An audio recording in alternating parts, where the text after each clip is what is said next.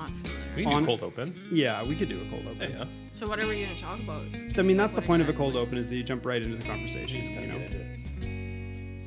You're listening to Advancing Education, the Alberta Student Podcast, where we talk about student issues, news, we conduct interviews, we do all sorts of other kinds of things like that. My name is Emmanuel Barker, and I'll be your host. Stay tuned for the rest of the episode.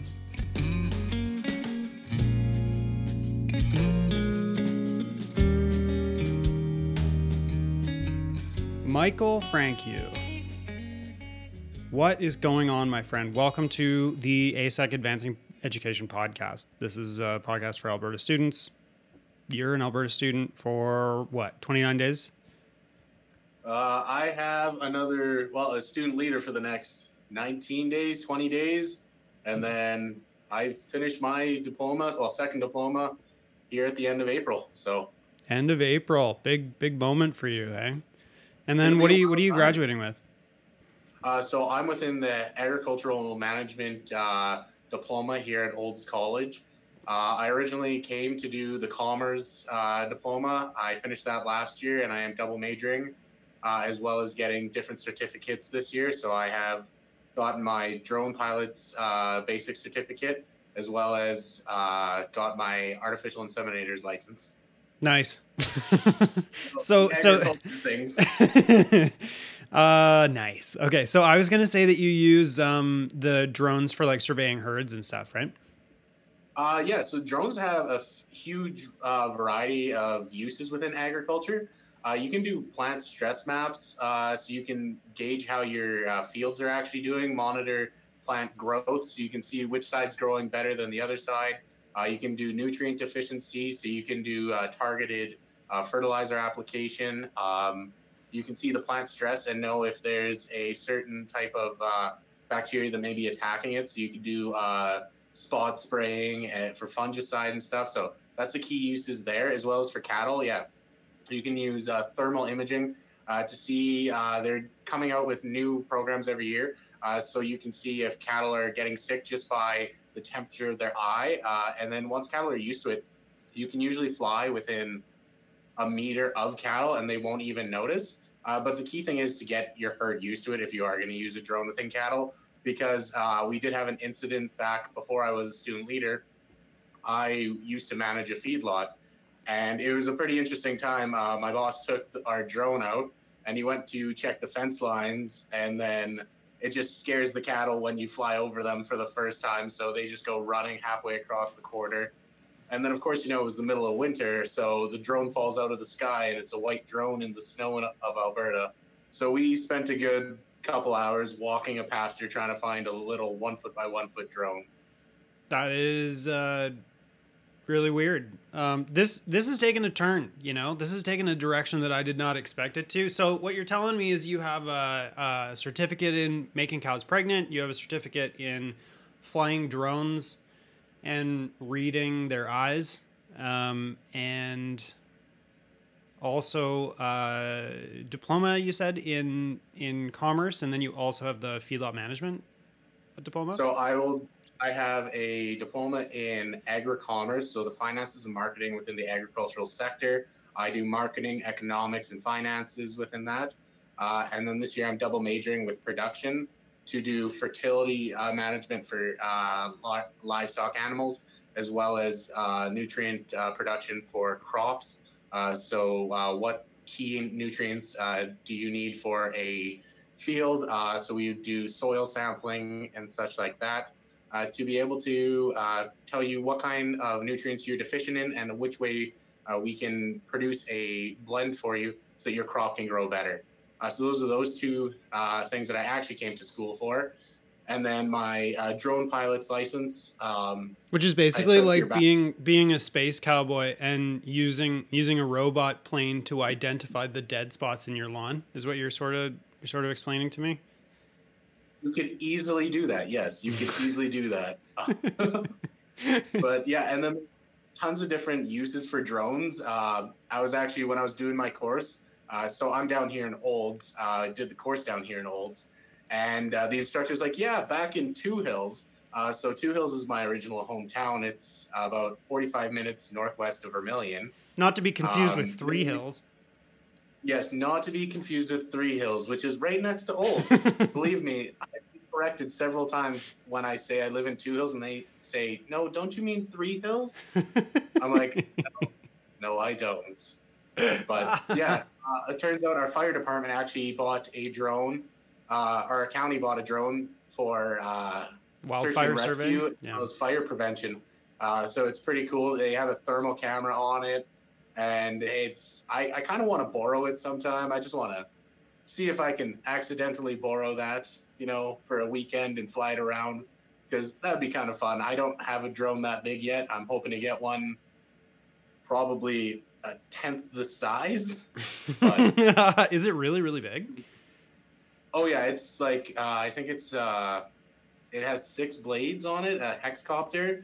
Uh, it has two cameras. The cameras are worth like I think thirty thousand dollars. Oh god. Like, I mean, yeah, no, it's an expensive uh, piece of equipment, and you need your advanced pilot's license to be able to use them uh, properly, like with the way they're going to be using it. So, it's it's pretty cool knowing that there's people around my neck of the woods that actually do want to use the technology for proper uses, not just like how me and my boss used to fly it over pens of cattle and be like, yeah, that's that's a cow.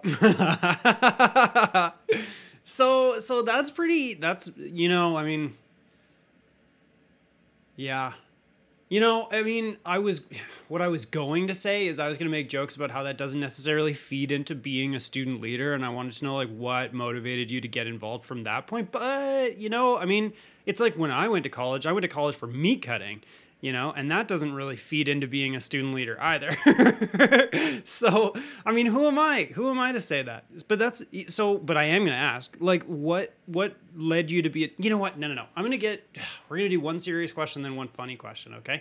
So the first one was a serious question about who you are what you do. That's pretty fun. The next one is to be the reason i got you on the podcast is because during the last podcast i kind of you know roasted you a little bit about having wearing vests all the time. So you are wearing a vest now not that anybody else can see. Actually i'm to try and take a screenshot of that. Nice. Art. Uh, okay i'm gonna put that on the on the whatever it's gonna be funny um, but yeah so what's up what's up with the vests why do you have so many vests man why do you like them what's the utility of a vest do you have any do you have any know- like opinions on different fabrics and stuff in all honesty, I actually didn't start wearing vests till my first year of college. Um, I was always the guy. I would wear sweaters, uh, jeans. It's ag college, so everybody wore Carhartt. That's the go-to for anything, really. and so I just went down to the campus store one day and I saw a nice brown vest, and I'm like, "Ah, I'm gonna, I'm gonna get that. And I started wearing a vest. I'm like, this is actually really comfortable because my arms are never cold, my legs are never cold, so I don't really need to wear like a crazy amount of clothing. But like, it's nice to keep your torso warm. So I started wearing vests uh, in first year, and then it slowly accumulated uh, into the amount I have now. So I think I have, uh, I think I have seven vests, including the ripped one. were you that but yeah. teenager who would go to high school wearing shorts in minus 30 weather i really see that for you I didn't really do that in high school. Jeans, being raised in a uh, rural community, jeans was the classic thing that everybody wore all the Mm. time. Uh, like in the warmer days, yeah, I would definitely wear shorts because I could not survive the heat. I am a like 20 degrees Celsius is my hot, five and minus 35 in shorts and a t-shirt. yeah. My girlfriend and I have the perennial, like, always changing the thermostat when the other person's not in the house syndrome. I'm definitely a 21 degree guy, and she is for sure a 23 degree girl. Yeah, So- and see that's that's just the thing with people. Like I used to, I hated being in warm houses, but then I started living with uh, one of my aunts and uncles, and their house is on average about 24. Ugh. So my room was upstairs. I'm like, oh gosh, this is this is warm. So I would sleep with the window open at times. Like it just happens. yeah, but that Like, right adds that adds the risk, in you know. Residency, and I live upstairs, and my room window is open almost all the time, even in like minus thirty, because I like the nice cool draft. I have like six blankets on my bed. I use a throw blanket, and that's how the life of Michael be. Yeah, but it's risky business. It's risky business, you know, because you got to worry about frozen pipes and all that type of stuff. You know, what you need is a vest for your house. yeah, that'd be perfect. you just got to start insulating those pipes a little bit better. Toss, you know, the extra vest that you have, just wrap them around the pipes. It works. so, okay, serious question, I guess. Um, student leader, why? So that's actually a wild one that starts in about grade six. Um, when I was in grade six, uh, they we just merged our schools the year prior to be with the high school. So small town, we have a K to 12 school, obviously. Uh, we merged together, um, and then with their student council that was in junior high and high school, they opened up an elementary representative. Um, so there were students like obviously grade six, no one pays attention. We had students voted in, but those students didn't really want to go, but I kind of did. So I just took their role, even if I wasn't voted in. And that's how it started. I started student government in grade six. I was the grade rep seven, eight, nine. I was sports rep in grade 10, VP in grade 11, and president in grade 12. Um, so when I came to college, I actually didn't know too much about students associations in post secondary. So uh, when the elections started coming out, I was like, I definitely want to run. So I had uh, I had a good time debating between VP Academics and VP Communications, and I decided I think VP Academics is more uh, my stream of things, and now we're here. Um, two years later, I am the president going out. So it's it's been a wild time. I can honestly say, student uh, association life has probably been the best part of my uh, post secondary experience. That's so fun. So, like, how even old are you in grade six? Is that like nine years old? I would have been 11, 11? yeah, 10, 11 years old. Nice. That's so fun. And, and like, what, what did you enjoy about it? See, when you're in high school, all you do is plan like the silly events. Like we'd plan prom, winter formal, uh, we'd plan winter carnival, uh, different events throughout the year, crazy hat days, wild things like that. Uh, All that Halloween, crazy business, like the usual stuff that high schools and junior highs have. Uh, so, like in elementary, you don't really get to do any of those things, but you still get to do like water balloons or like we got to plan uh, a pie throwing day to throw at our principal and uh, I think it was one of the instructors. So that was a fun time. And like when you're in elementary school and you get to throw a pie at your teacher's face, definitely the highlight of your year. we we did that in university. We had a professor um, volunteer to do the dunk tank thing at our orientation one year. and you're right, that was a blast. Not so much for the first year students because they were a bit timid, too worried about their marks, but for anybody else who'd already had that class, it was just like such a good opportunity. oh man. So, uh, grade six through high school, through junior high, through high school, and then college. Do you have aspirations to do elected leadership later on in your life? What where, are you, where are you feeling on that? You know what? That has been a question that has been posed to me a few times over the past year and a half. Um, originally, when I got out of high school, I was looking at becoming a parts technician. I worked as a parts technician for two years in high school. Then I went and did the feedlot for four years then I went and did wireline out in Moose Jaw, Saskatchewan at a potash mine. Uh, I didn't actually expect myself to be coming back to school anytime soon. And when I did come back to school, I didn't see myself taking political aspirations into it.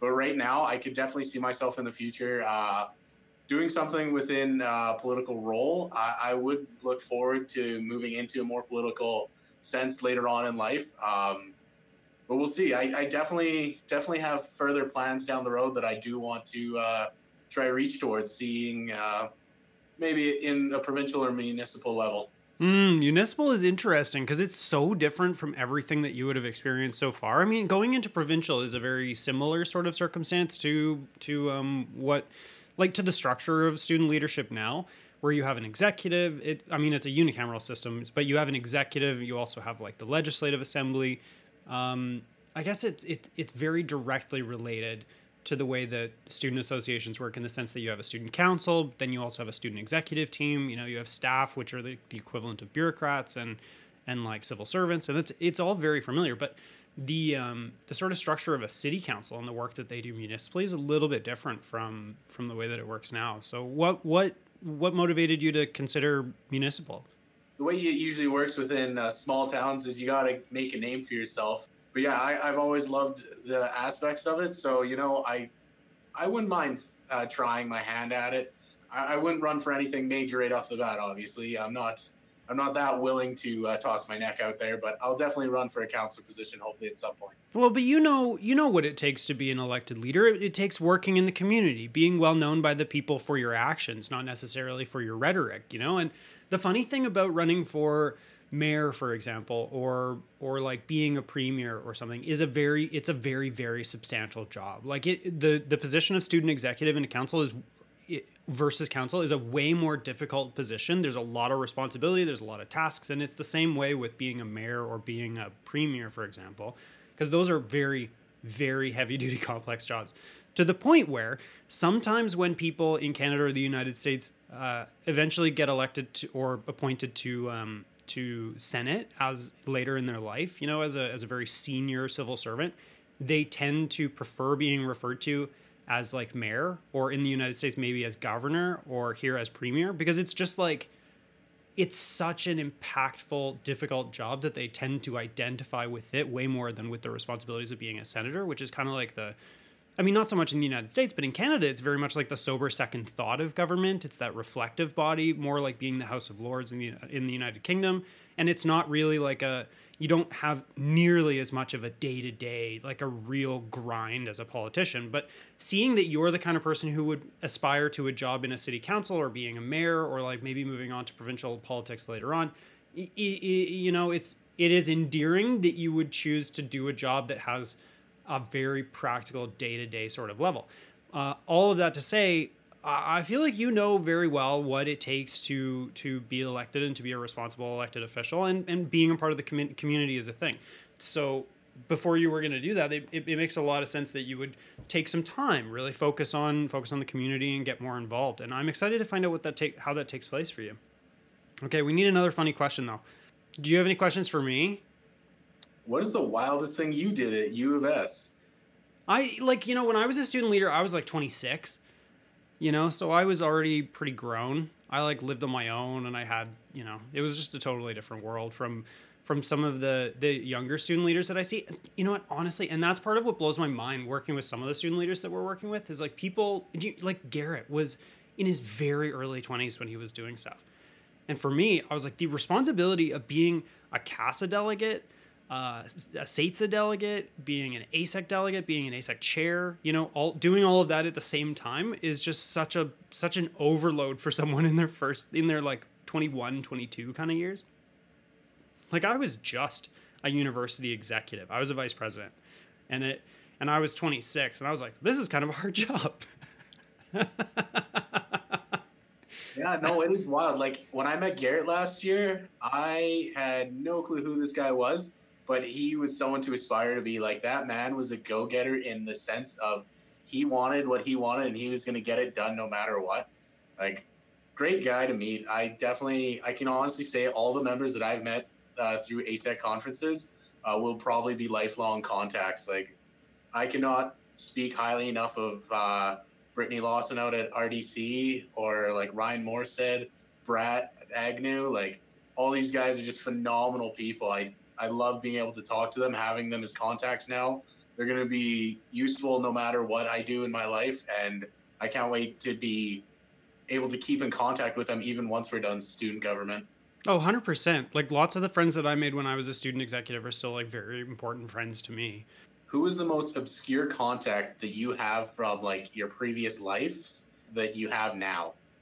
And, and, and where are they now? It would probably be like Mackenzie being the was he the chief of staff for the Minister of Transportation? He's McIver's um, press secretary.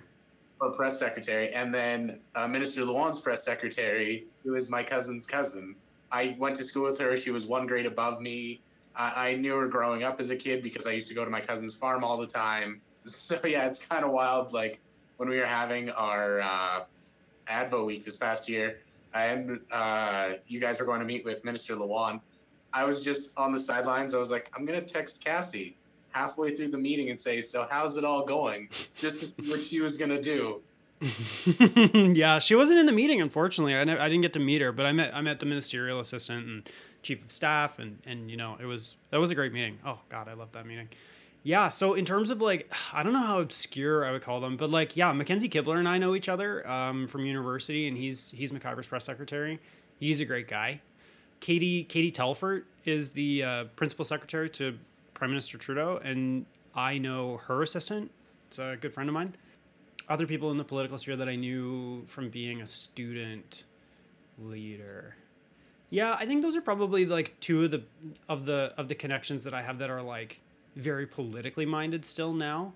I have like a lot of friends, like a good friend of mine who I worked with, who was the governance assistant at the the USSU. He um he works for like the Department of Defense, I think, or no, no, no, no, uh, um, uh, public safety. He he's he's an analyst of the public safety, uh, federally in Ottawa. He's a he's a dope dude. Shout out Felipe.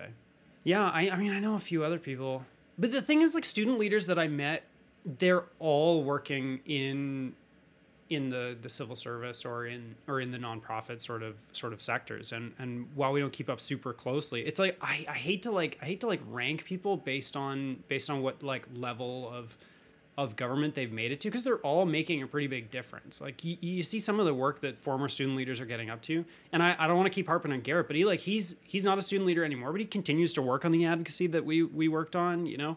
Um, i know that a lot of the student leaders are thinking about doing a lot of further work de- depending on what what their sort of like aspirations are. Some people are going into larger corporations some people are going into uh, further degrees. We have a bunch of student leaders who just straight went back to school you know? So uh, a couple of them just went right into university of calgary or university of alberta and we have um, a couple who are head- heading into law school or who are preparing to right into law school and a couple who are in the military now and it, it's so fun to work with people like that because you, you you get to make those relationships. You know if when you listen to the first episode of the podcast the interview that i had with the minister i asked him that same question that you asked me and he was like yeah there are people from my student union days that i work with now as colleagues like pretty pretty frequently some on the federal level some on the provincial level and it's it's going to be like that through your whole life you know? Okay let's uh, uh you know god that is such a funny question though. I don't think i really got up to any shenanigans uh, I filed like a like a code of ethics complaint against one of the other executives that I was working with in the last three weeks that we were we were working together. Which which I you know I feel like I had good reason to do, but if I had thought about it for a couple like you know a couple days before I actually filed the complaint, I would have realized how futile it was to make a complaint that late in the year. Yeah, I don't know. I think student student leadership is is fraught with those kinds of funny hindsight is 2020 moments where you're like why did i do that you know? But uh, but the fundamentals are that you you sometimes make you, you just make a lot of a lot of decisions and then you have to learn from all of them you know? Whether they were good decisions or bad decisions it's experiences that you're going to employ later in your life you know? Whether it's whether it's municipal kind of as you're thinking or it's something else. Um, but but uh, like something i really identify with with your with your story is that I had no aspirations for student leadership when I first started going to school. You know, like I said, I, I came out of, so I went to SIAST, which is like the big college in Saskatchewan for meat cutting. And I, I worked as a butcher for like nine years while I put myself through university and I got my own place and I did that. It was like I was the butcher at, at university and everyone kind of knew me as that. Um, but when I went to university, it was just like, student leadership be, it became obvious the impact that those people were having. And i wanted to continue on you know the work that i was doing with students in some of the student groups i was in and some of the stuff that i did with international students. I just wanted to like do more.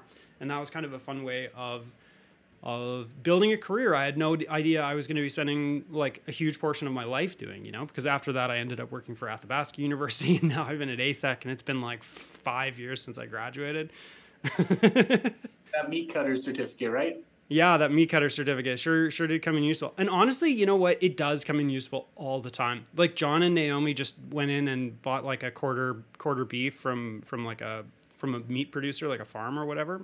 They're like asking me questions about stuff, and I'm like, yeah, this is this, this is that, and it, it's a surprisingly useful skill. Plus, I mean, Thanksgiving, like you're not going to have a butcher at the table and have somebody else carve the turkey you know? I do i do have some tricks up my sleeve you know? Some some sneaky tricks. What's it like being uh being a bona fide cowboy? How do you feel about that? Oh i i by far am not a cowboy. Oh come on come on. that title. In comparison to the rest of the members of asec maybe. But uh, subtle roast. I, I cannot uh, I cannot claim that title. I I can ride a horse to the extent of if a horse needs to go from one place to the next, I can. Uh, the roping skills are something to be uh, improved upon. That is definitely certain. Uh, but I have I've moved cattle a few times in my day. I can say that I've seeded a few thousand acres, so I can I can say that. But by far, I am not a cowboy. I uh, I do enjoy agriculture being raised in town uh, in a rural community, you're raised around agriculture, but I was never directly involved with it because my parents were both in town. My mom was a hair cutter. She transitioned into a teaching assistant at the local school, and my dad worked for the town for the past 15 years, I think, maybe 20 years. So he's been there since I can remember, really. And we had an eggplant before that, uh, and he used to work there making powdered eggs and stuff that's but, awesome. Like, I did not have an agriculture childhood. Like the most that I had was go for a combine ride with your uncle or ride around on the quad with your cousin, maybe take out the old 22s and go go for hunting. But uh, that's that's my uh, view of agriculture till I turned about 17 and went out to the farm. That's so funny because I grew up I grew up um, small town for a big portion of my life, and then we had like a hobby farm when I was a teenager, and that uh, it's funny because to people from like a city, like my girlfriend's from Toronto, and it is just like a complete, it is a totally, completely different world, you know? Even just being from the West is more agricultural than being from Toronto, you know? And like, it, I came from a very similar experience where we had like the hobby farm, but it wasn't, it's not like a very high production thing or whatever. Uh, like I know how to, you know, you can go collect eggs or you can milk the cow or you can whatever and stuff like that. But it's not, it's not like agriculture. I have 600 head of cows or something. It's not like farming, farming. It's like hobby farming. It's like having a garden with animals in it, you know. Uh, but when I became a meat cutter, it's like you're very much involved in the agriculture industry, and that is a totally different world. My sister, on the other hand, is a bona fide cowgirl like she she has owned a number she owns a number of horses and has owned a number of horses over her life. She always wears her hair in french braids. She used to work at the flying u ranch as a rustler for a couple of years where she would just like get up go bring in the horses like 50 horses or 100 horses or something and then oh 90 i think she said 90 uh, and then she would go and bring them back in at like five in the morning and saddle them all up for their for their dude ranch like drives and stuff like that bona fide cowgirl. And her collie, her dog, it might be my favorite animal. And I have a dog that I love. I love my dog, honestly. Sure. Science. I love science with my absolute entire heart. I love that dog. He's my he's a wonderful dog. Buckley is the best dog I've ever met. And it's not it's not I'm not saying anything against science. I'm just saying like dude, that dog is the best. He's sweet, he's nice, he's calm, he like works super hard, he's really handsome, you know, he's just he's the best behaved dog in the world. Man, my brain is not on today. Eh, it's pretty much a Friday almost. It's Friday Junior. Friday Junior. Thursday is the new Friday. That's my take. I purposely make sure I have a relaxed schedule, and having a reduced course load definitely helps with that. Like today, I have four meetings. I have zero classes. So I can schedule my meetings for the days I don't have classes, and the day I do have classes, I can actually fo- focus on my classes. Like that's one of the struggles I realized in my first year being VPA. I was doing a full five course schedule, uh, being VPA, doing uh, ASEC stuff with you guys, and I hit the wall in mid February. I had to take an extra week off just so that uh, I could recoup myself, and then I went back to classes for a week, and then I had uh, reading week right after that. like that, that burnout hits you, and you just don't know what to do. So I, I emailed my instructors that week and I was like, I need a mental health week. I will be taking time off for myself. If there's anything major, let me know. Otherwise, I will not be in classes. And all of them understood. They realized the stresses that come with student government. And actually, a few of my instructors used to be student leaders. Oh, no way. So back in the day, um, one of my uh, plant instructors, uh, Christine Falkert, she was, I think, the VP of student life or something here at Olds College. So that was uh, that's a pretty fun one. So like I get to talk to her about, it and she completely understands everything that's happening. She's like, "Yeah, no, I was in that same boat. Like this is what was happening. This is how we did it." I'm like, "Yeah, so this is how we're working on it." And she's like, "Yeah, no, I understand." so yeah, know it's it's really cool having like people that were also like Olds College, they they love bringing in their own. So like myself, even once I'm done within this role, uh, I've been offered a position at Olds College, so I'll be here for at least one more year. Um, but like, there's tons of people that came to school here, got their business degree, uh, got their uh, hospitality and tourism, got different degrees and stuff, and they stay here. Like we have guys within the registrar's office for recruiting, uh, our uh, front desk or not our front desk, our conference service people. Uh, we had two two girls that graduated from the hospitality and tourism program, um, and they were the ones in charge of doing like if you were having an event on campus, weddings, uh, career fair, everything. They were the ones that planned it, and they came to school here six years ago. So like Olds College, just recycling their own and keeping us in here. Can't kick me away, that's for sure. that's a huge career stepping stone, honestly. Um, and speaking of funny stepping stones, what I was going to say was my mom was also a haircutter when I was a kid. and fun- in all in all honesty, I hated haircuts because my mom was a hairdresser. Like it was no, you're getting a haircut today, and I'm like, okay, sure. So then when I finally got to high school and I got to decide, I once grew my hair for four months. I cannot go six weeks without getting a haircut now. But in like a rebellious stage, I grew my hair for four months. Man, I had hair like past my shoulders because my mom was a hairdresser and I didn't want to get my hair cut.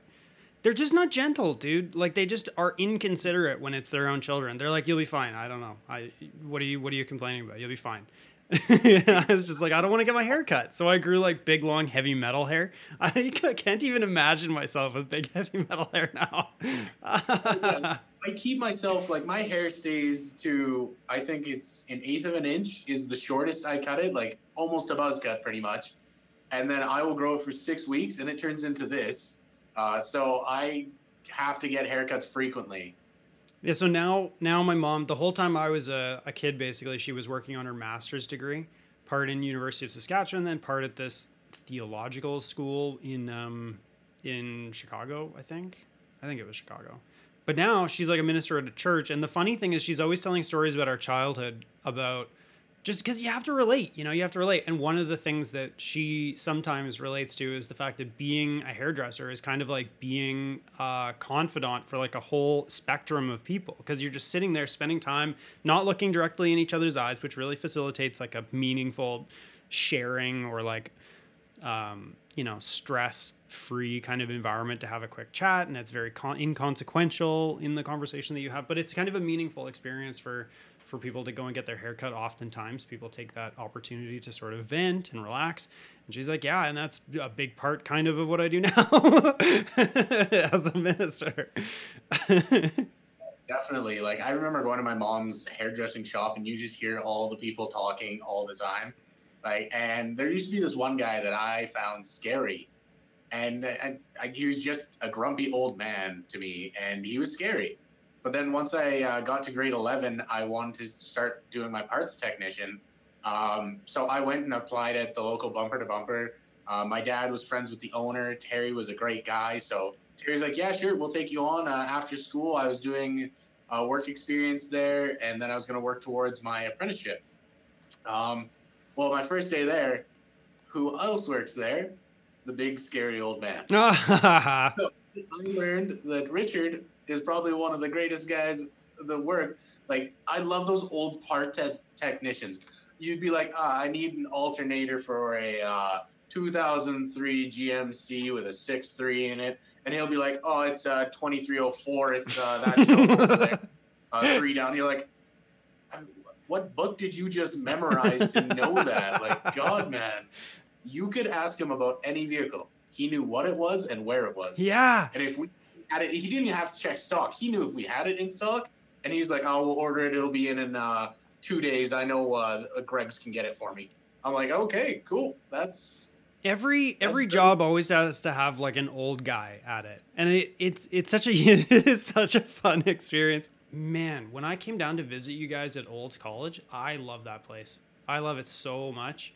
I, you know what? I love it so much that I've been like super getting into the cowboy sort of lifestyle where I go and hang out with my sister every weekend and we like ride horses and stuff. I'm so into it. Oh, feels like such an Alberta flex. Have you watched uh, Yellowstone yet? Yeah, crushed it. Crushed it. That show. Can't wait till the new episode comes or new season comes out. Yeah, I know. Cause like it, it really popped off on the cliffhanger. Oh yeah. And you know what? Taylor Sheridan has done such a good job of really reflecting like some of the more less known parts of like Western culture. Like he it, at the start of all the episodes, he features guys doing actual like really bona fide professional horse work and stuff, and it's such an interesting thing. And the guys in it are like legit cowboys. Yep. Like what? Like the old guy. Uh, I don't even remember what his name is. It's like Leroy or something.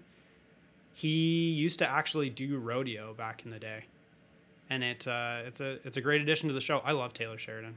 Yeah, can you imagine that guy got his break in Sons of Anarchy or whatever as like just a weird cop, and now he's directing one of the most popular shows on television. Hey, I loved Sons of Anarchy though. I will honestly say that was another great series. Yeah, I watched it. Um, it, you know, like most series, I think I like enjoyed the first season more than I ever enjoyed anything else about it. Yeah, no, that's understandable. And now they have a new one coming out called Mayans, uh, following the Mayans from that show. Oh, no kidding. Yeah. Hmm. So I wonder if any. Of Ah. the, I'm, I'm sure some of the old actors are going to be in it. Do you think like Kim Coates is going to be in it? which one was he? Uh, Tig. Oh. Uh maybe. I don't think so. I think this one's gonna focus strictly on the Mayans and I think more not Southern California, but more towards the border area. I, I haven't I haven't really seen it yet, so I'm not 100 percent certain. I just saw a preview for it where they're riding motorbikes along a barbed wire fence, and then it showed the Mayan logo, and I was like, ah, yes, this will be interesting. Sick. You know what's really funny is that scene in Yellowstone where there's a bunch of bikers like hanging out on the ranch, and then whatever his name is, um, Cole Hauser, like drives the dual dually truck over like six of their motorcycles and then proceeds to beat them all up with a brand. That's such a good scene. The funny thing about Yellowstone is there's much less violence than I ever would have anticipated. They're much more like you know, it's just eh, honestly, it kind of just feels like Kevin Costner and Taylor Sheridan just waxing philosophical about how hard it is to be a rancher in America. And I don't think there's that much violence even in real ranching right now. So, but no, yeah, that was a good episode. Like, definitely didn't see that one coming. So, pretty pretty cool. I will say that. And then how the episode actually ends on it. So, hmm Yeah, no, I feel like they kind of, I feel like they had to do something because they had sort of like, you know, they spent the first long amount of time leading into the like referring to the idea that dark stuff happened in order to protect the ranch and then they never really actually showed what they did to protect the ranch and that was like one of the first things where they where they really expressed um just the kind of lengths they have to go to to protect that thing that said did have you ever like actually paid attention to how big that ranch is supposed to be like it was it in the show they call it the largest contiguous acres or 20,000 acres. They called it like a million acres Oh, crap. Yeah, they were like the section they were going to sell to be um, uh, the section they they spoiler alert. Uh, they're partic- they're potentially going to lose like fifty thousand acres or something, and it was less than a tenth of the total ranch. I was like, that's unreal. Yeah, it's wild. But like some of those giant ranches that run thousands of head of cattle, like you need the land. You have to have proper grazing management. You have to do all this stuff. And being an ag student, knowing how much land you actually need for like cattle and stuff, you, you realize that yeah, no, you you're gonna have a thousand head of cattle that are on grazing leases. You're gonna need a lot of land, and because there's trees and everything there, it's not as much growth. you start analyzing it from a different perspective than just the it's a cool TV show perspective. Yeah, and you know, have you heard about like the uh, cattle stations in Australia? Like, they don't call them ranches; they call them they call them stations. They are so huge. They we think we have big chunks of land here. Single properties in Australia are enormous. But that's again because they can only grow so much vegetation there, where you have to cycle the cattle through a lot faster. Where we have a whole pasture that you could probably graze a hundred head of cattle on for a whole summer, these guys, well, you got 100 head of cattle and you're rotating them on five different pastures, six different pastures, because you need that vegetation regrowth, or else you're going to start losing that topsoil. So, I knew I knew I shouldn't have gotten into this with an ag major. I saw I saw that they they they don't even use cowboys because the ranches because the stations are so big in Australia. They use Huey helicopters. They yep. use little birds to scare the the the like huge herds of cattle into different ranches.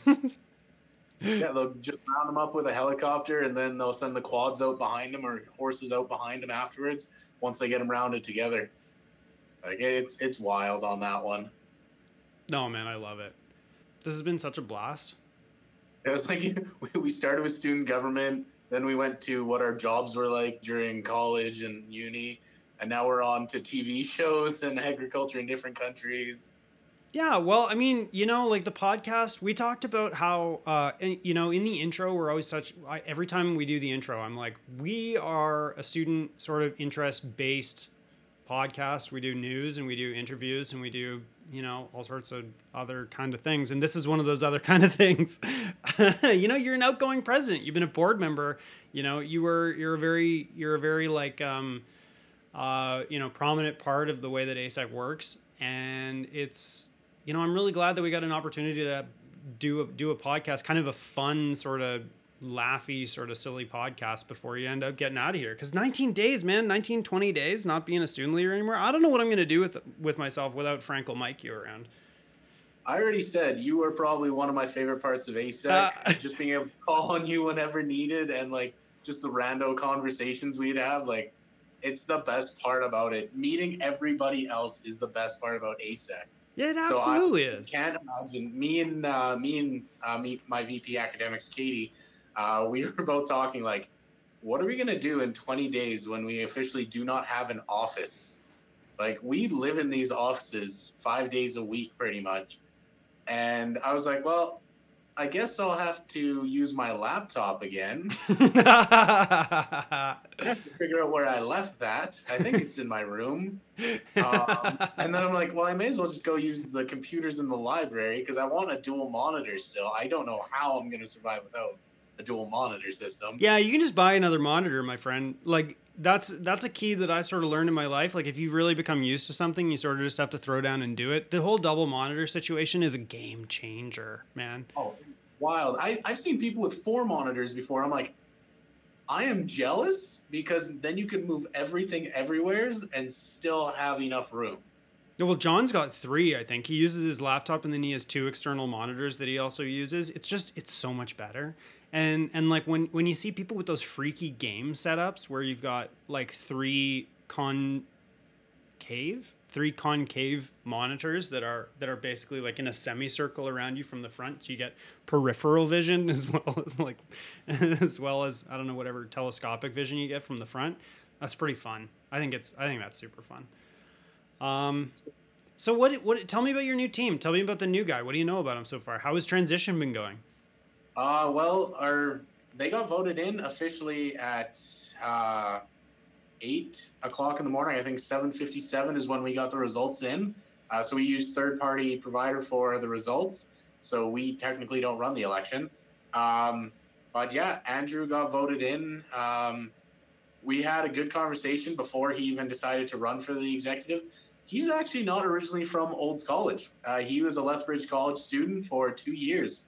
Uh, he wants to do the applied degree here at Olds, so he transferred up. He's in open studies right now, uh, and he's hoping to get into the applied degree next year.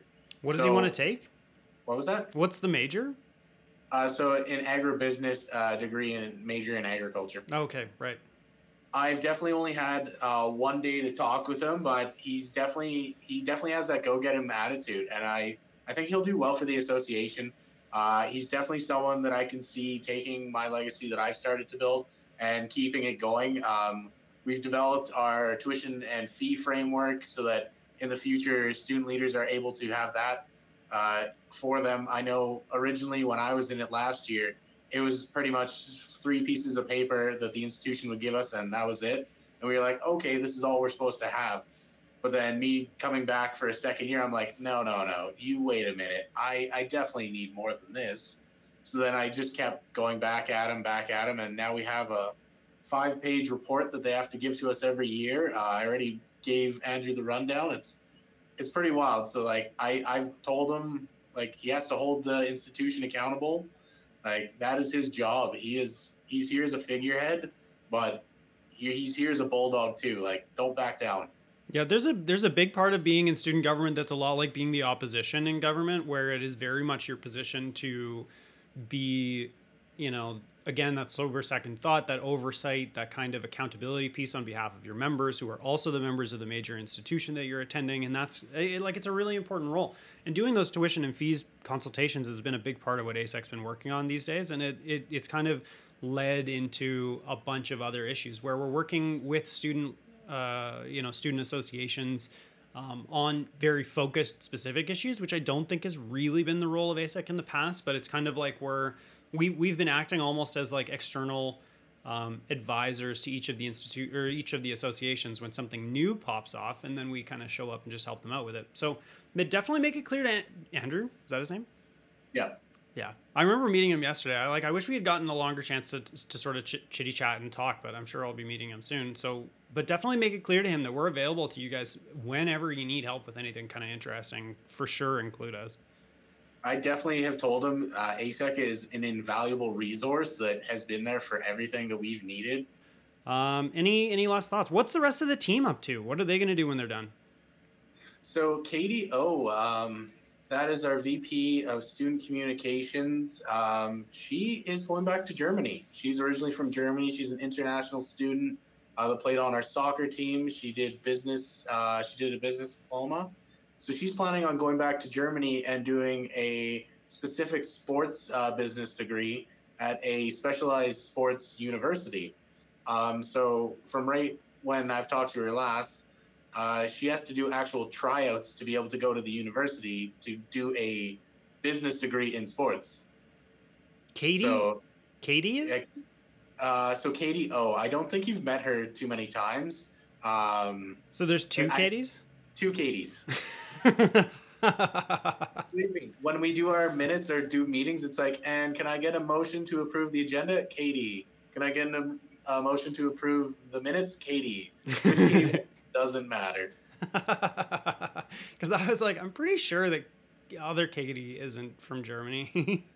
no, uh, so other Katie is uh, planning on going to the U of A to finish her uh, bachelor's for uh, science, and then she wants to do an agronomy designation. So get her professional agronomist designation, uh, and then do uh, agronomy. So she'll be leaving here after this year, going to the U of A. So just another one of our uh, another one of our ASEC alum going in there.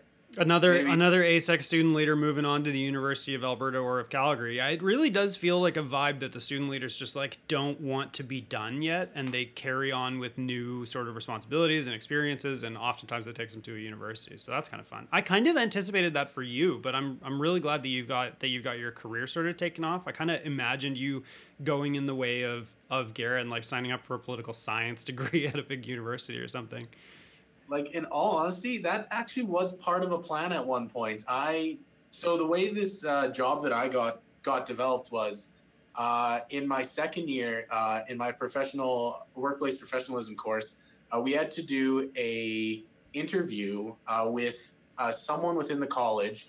so they brought in like the head of HR, the director Bruce Kent. they brought in the dean for the Werklund School of Agricultural Technology uh, the head of communications. Like we brought in the heads of these areas, and we had to do an interview, a mock interview with them. So we had to bring in our the job we wanted, and then we had to, they would read the description, get a couple questions written down fast, and then they would call us in for an interview for this job. And I was like, I have no clue what kind of job I even want to do. Like, I want to do finances, I want to do everything. But I was like, I want to work on agricultural advocacy, mental health, uh, policy writing, everything along that line. And I'm like, but there's no specific job for that. So how am I supposed to say I want this job if there's nothing there? So I went in with the two page write up saying, this job could be something that Olds College could develop. And this is why I think it should be done. And then I handed that to the dean. And James took it, reads it, looks at me. He's like, "Okay, well, sit down. We're gonna start this right now." So we started an interview process right then and there. Uh, we started talking about why the college needs it, uh, why it could be useful in the future. Uh, we kept in contact over the summer a little bit, uh, and then in fall it really took off uh, because he actually saw the usefulness of it, seeing that we're in an online environment. How can ag advocacy help uh, moving forward? And so that's kind of where I went with it. Because no, I was actually looking at a poli sci, possibly transferring over to the U of A just to hang out with Garrett and Lindsay over there. Mm-hmm. And I was like, well I don't know if I 100% want to do that anymore. And then this job ended up coming out, and I was like, it's a great opportunity for me. So I applied for it. I got an interview for it. Uh, me and him had discussions. So we're going to see how that works out coming here in the future. Um, hopefully, hopefully I get a call back or get a call from HR, and hopefully I get this position. I I'd be happy if no one or if I didn't get the position, just knowing that this position has been developed, uh, because I want to see this happening to uh, help the egg sector in any way they can. Um, and then, really, if not, I'm I'm fine with trying other jobs. Like, like I know uh, how we were discussing earlier in the week that one other job opportunity. I, I thought that was really cool. Uh, so I definitely looked into it and I started typing some stuff up. Uh, but I'm going to wait to see if I hear back from HR at the college.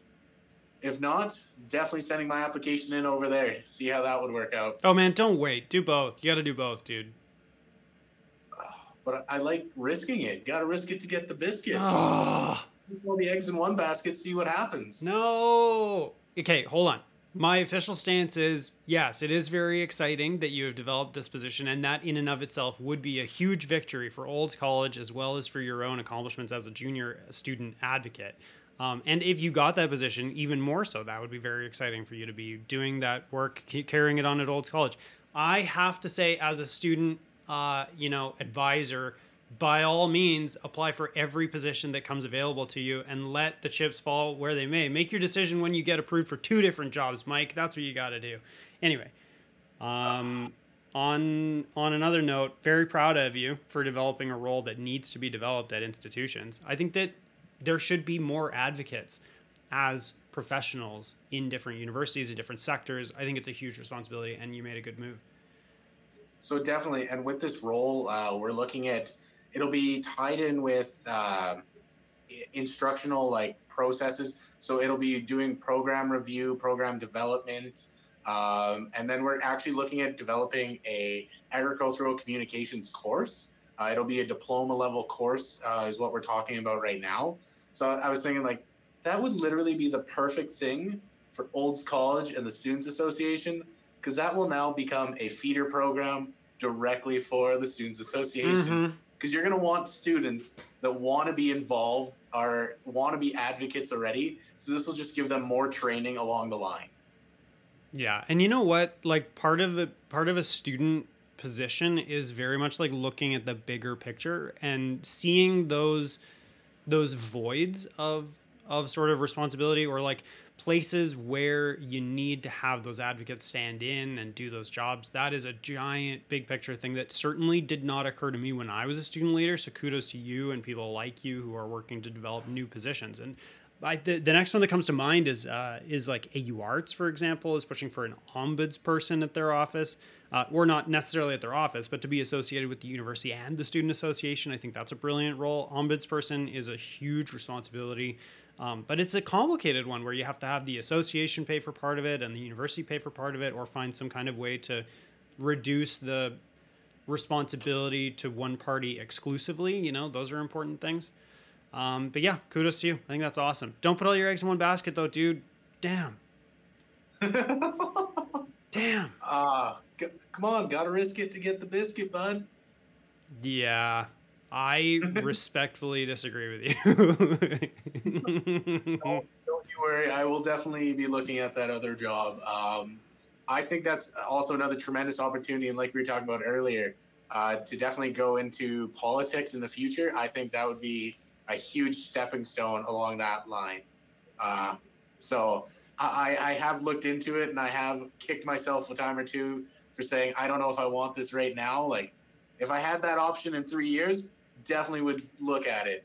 But right now, I'm like, I just developed a position at the college, and I want to try get it like wholeheartedly. Well, you will have another opportunity to do a job like like the opening I passed forward to you, but it you know, all you know, you gotta you gotta follow your heart. You know, you gotta do whatever you gotta do. Okay, Mike, we're getting close to the end of our time. I think we've got a lot of really imp- impressive, interesting, substantive stuff, and I just want to thank you for jumping on the episode before you decided, before you, before your, um, before your term ended. Um, and I just want to make it really clear that, you know, just because you're not a, a student leader anymore necessarily doesn't mean that we can't stay in contact and that we can't work with you. And ASEC has committed to supporting all of its alumni. So make sure that if you are looking for support or you just want to hang out, definitely come to our conferences. Definitely like reach out and stay in touch because I don't I don't want to I don't want there to be anything between us, buddy. I miss you. I miss you already. Like oh, I already said. Uh, as soon as ASEC conferences are back in person, I will be making a surprise visit, no matter what. Uh, I will be showing up. I really hope Olds can host one, just so that you guys have to come to me, and then I will just be standing in the middle of the alumni center waiting for you guys. Mm-hmm. Just like welcome back. Oh man, and it was my biggest disappointment. It was my biggest disappointment that we couldn't do our conference in Olds uh, and get the get the speaker to come out because that was going to be like the like that was my crowning sort of achievement at that time of ASEC was arranging for the speaker to come and present at our conference in Olds. I thought that was just gonna be such a blast. Oh yeah, Nathan loves coming to the college. Like I've seen him here a handful of times. Me and him have been in meetings and stuff. Like I, I think Nathan is probably one of the coolest people I've met uh, in this job because I, you know what, you don't get to say, hey, yeah, I met the speaker of the legislative assembly. Uh, he's also representing my institution. All right, talk to you later, bud. All right, man. Cool. Thank you so much, and thank you again for being on the episode. And I can't wait to hang out. Take Thanks it easy. See you later. With the end of our very silly interview, we've reached the end of our episode.